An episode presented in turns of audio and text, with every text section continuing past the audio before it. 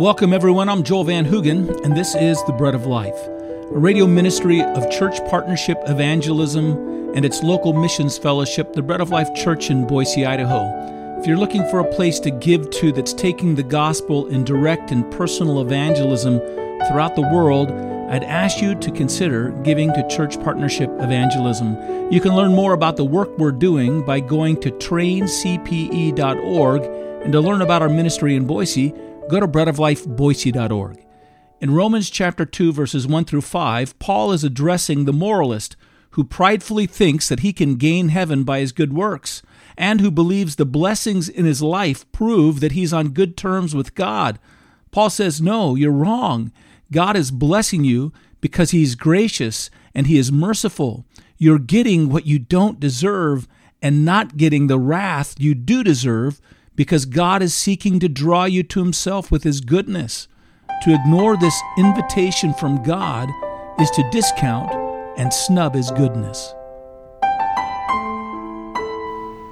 That the purpose of all the common graces in your life, taste buds, color for your vision, order in your world, enjoyment in relationships, whatever it is, that they are all expressions of God's desire to bring you to Himself. That this goodness of God is not indiscriminate, and it's not, it's not like God just said, let's just be good to everybody without any purpose or design. That God's goodness was intentional and purpose and designed to set upon the heart of every individual in order to turn him away from himself and turn him in repentance completely upon God. God is, by the way, not deploying a useless strategy here. He knows what he's doing. The person who truly counts the benefits of God, listen to this. The person who truly counts the benefits of God towards their life, and they count them not as a deserved payoff for their good deeds or commendable life, but as an undeserved grace and in the place of great deserved judgment from God. A God who has long been patient in acting this way towards them. The person who sees it in this way and begins to see the goodness of God in this way, when they honestly consider the benefits of their life in this way, they're on their way. They're on their way to repenting and turning and yielding their life to God. When you recognize and see it in that way, oh, this is from God and I don't deserve it.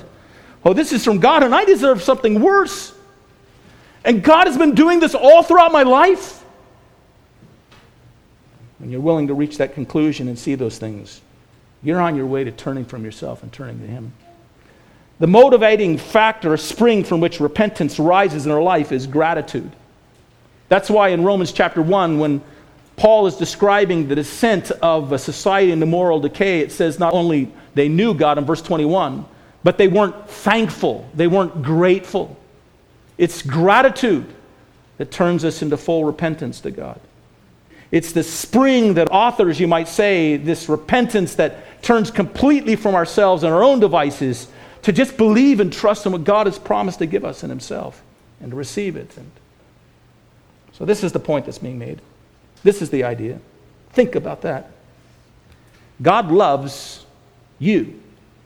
God loves my neighbor. God loves the person that I have identified as being in the wretched state of ultimate decay because of their moral failures. And God is good to them. God is good to them, just like He's good to me. And God is restraining judgment upon them, as He does with me. And God does all of that because He wants them to turn into Him. And you know why He does it to me? Because He wants the same thing. He wants the same thing. You know the essence of the Christian life is? A Christian is, the Puritans used to say this of the Christian. They had a name for a Christian. A Christian was a repenter. He was a repenter. It wasn't a bad word to them. It wasn't a person that was beating their breast and just saying, ah, oh, I'm just a miserable person and self flagellating themselves. It was just a person who turned from their own selfish impulses to God who loved them and wanted to selflessly give his life to them. They were repenters who turned from self into God. Here's the third thing that Paul now says in the argument. He wants the moralist to understand. He tells the moralist, You think that you've been adding up all these good things in your life to prove that you're a good person right with God, but in reality, this is what's been taking place. You have been depreciating or undervaluing, deprecating the grace and mercy and long suffering of God. God has richly been pouring goodness upon you.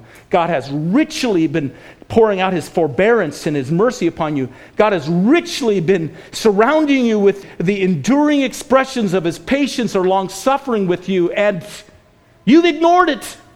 You've discounted it. That's what it means when it says you've despised. The word despised there means you've undervalued it. This isn't worth very much. You know what's worth a lot? My good deeds my moral superiority. That's the currency that I'll buy heaven with. How good I am. And the whole time you've been devaluing what God has been richly pouring out upon your life. That's, that's what Paul is saying here. In a sense, what's going on here is you've been snubbing the goodness of God. While you've been willing to enjoy the benefits of God's grace and God's mercy, and even declare that it proves your own moral superiority, You've actually been willfully ignorant of, you have been willfully not willing to reason out and understand its design. It says there in verse 5, not knowing that God's goodness leads to repentance. And what we need to understand here is he's not saying completely ignorant, not having a clue. That's not what he's saying. Because just prior to this, he said they suppress the truth and unrighteousness in verse 18 of chapter 1. Then he starts by describing this. You have been despising or undervaluing the richness of the goodness and forbearance and the patience of God. And so, not knowing is a descriptor for those two behaviors. In other words, what he's basically saying is you have been willfully ignorant. You have put out of your mind. You've not been willing to consider what God has been doing all along in your life. You've been suppressing his goodness towards you. It's the outcome of devaluing and depreciating and snubbing the goodness of God. I think see that too as well. God is good and God is rich. And people grumble. They don't understand how good God has been to them.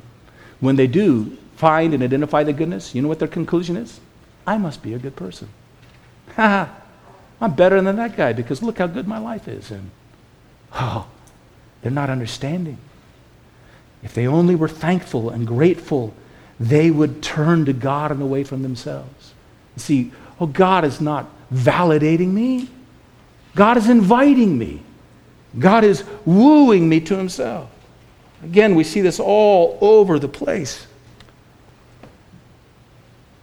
I want to look outside the world and see this in the world around me, but the fact is, I can look in my own life and see it in my own life how often it is for me to bypass gratitude and thankfulness, and complain instead, when God has been so good to us. And then you look at the world around you and you see them taking hold of and gaining and capturing something, some expression of God's goodness and, and celebrating it, but then applying it a way that doesn't add up to what God was doing.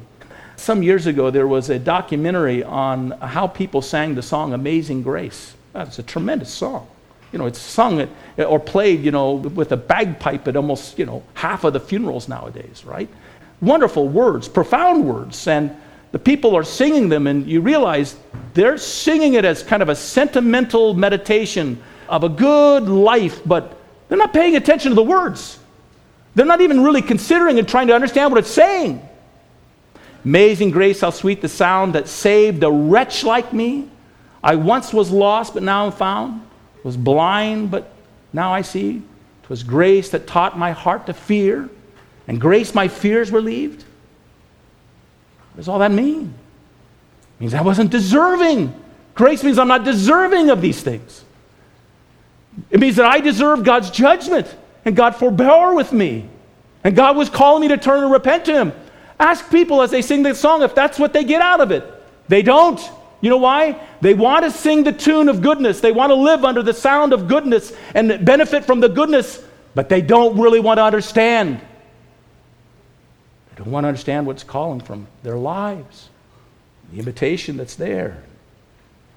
Paul says, a result of that, because you're cataloging all these things to substantiate your own goodness, you're actually not gathering up and collecting the riches of God's grace for your life, but instead what you're storing up is greater and greater judgment from God.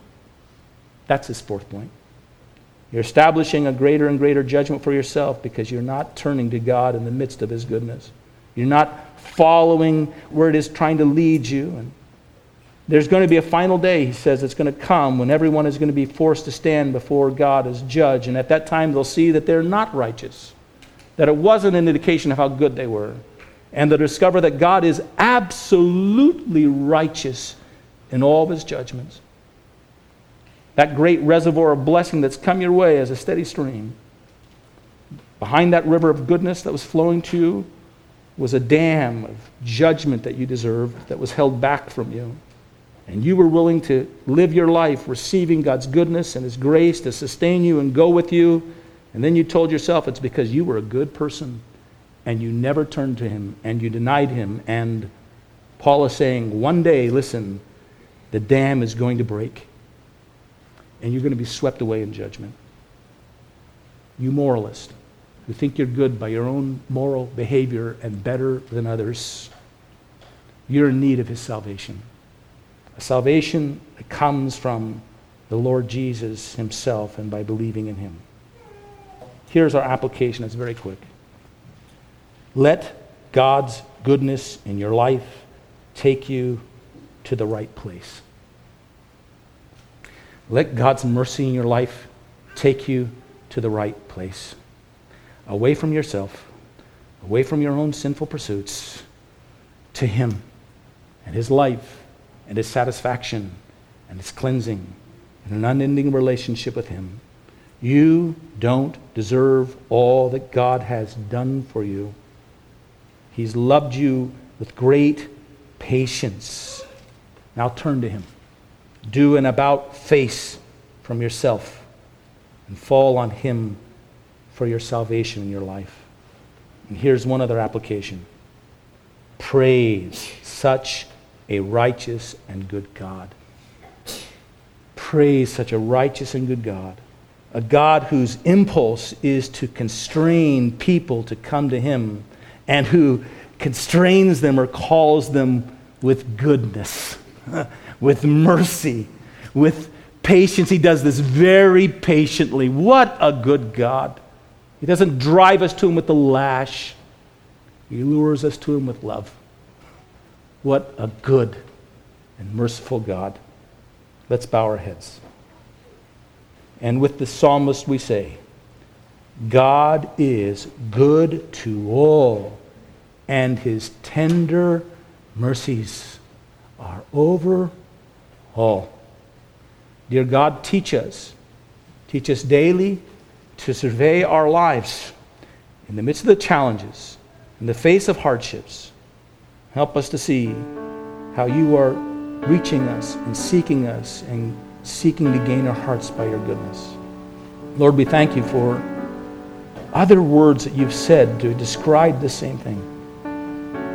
You told your people in Israel that you had loved them with an everlasting love, and therefore you had drawn them with loving kindness. I want to direct you now to a different website at the end of our broadcast than I usually do.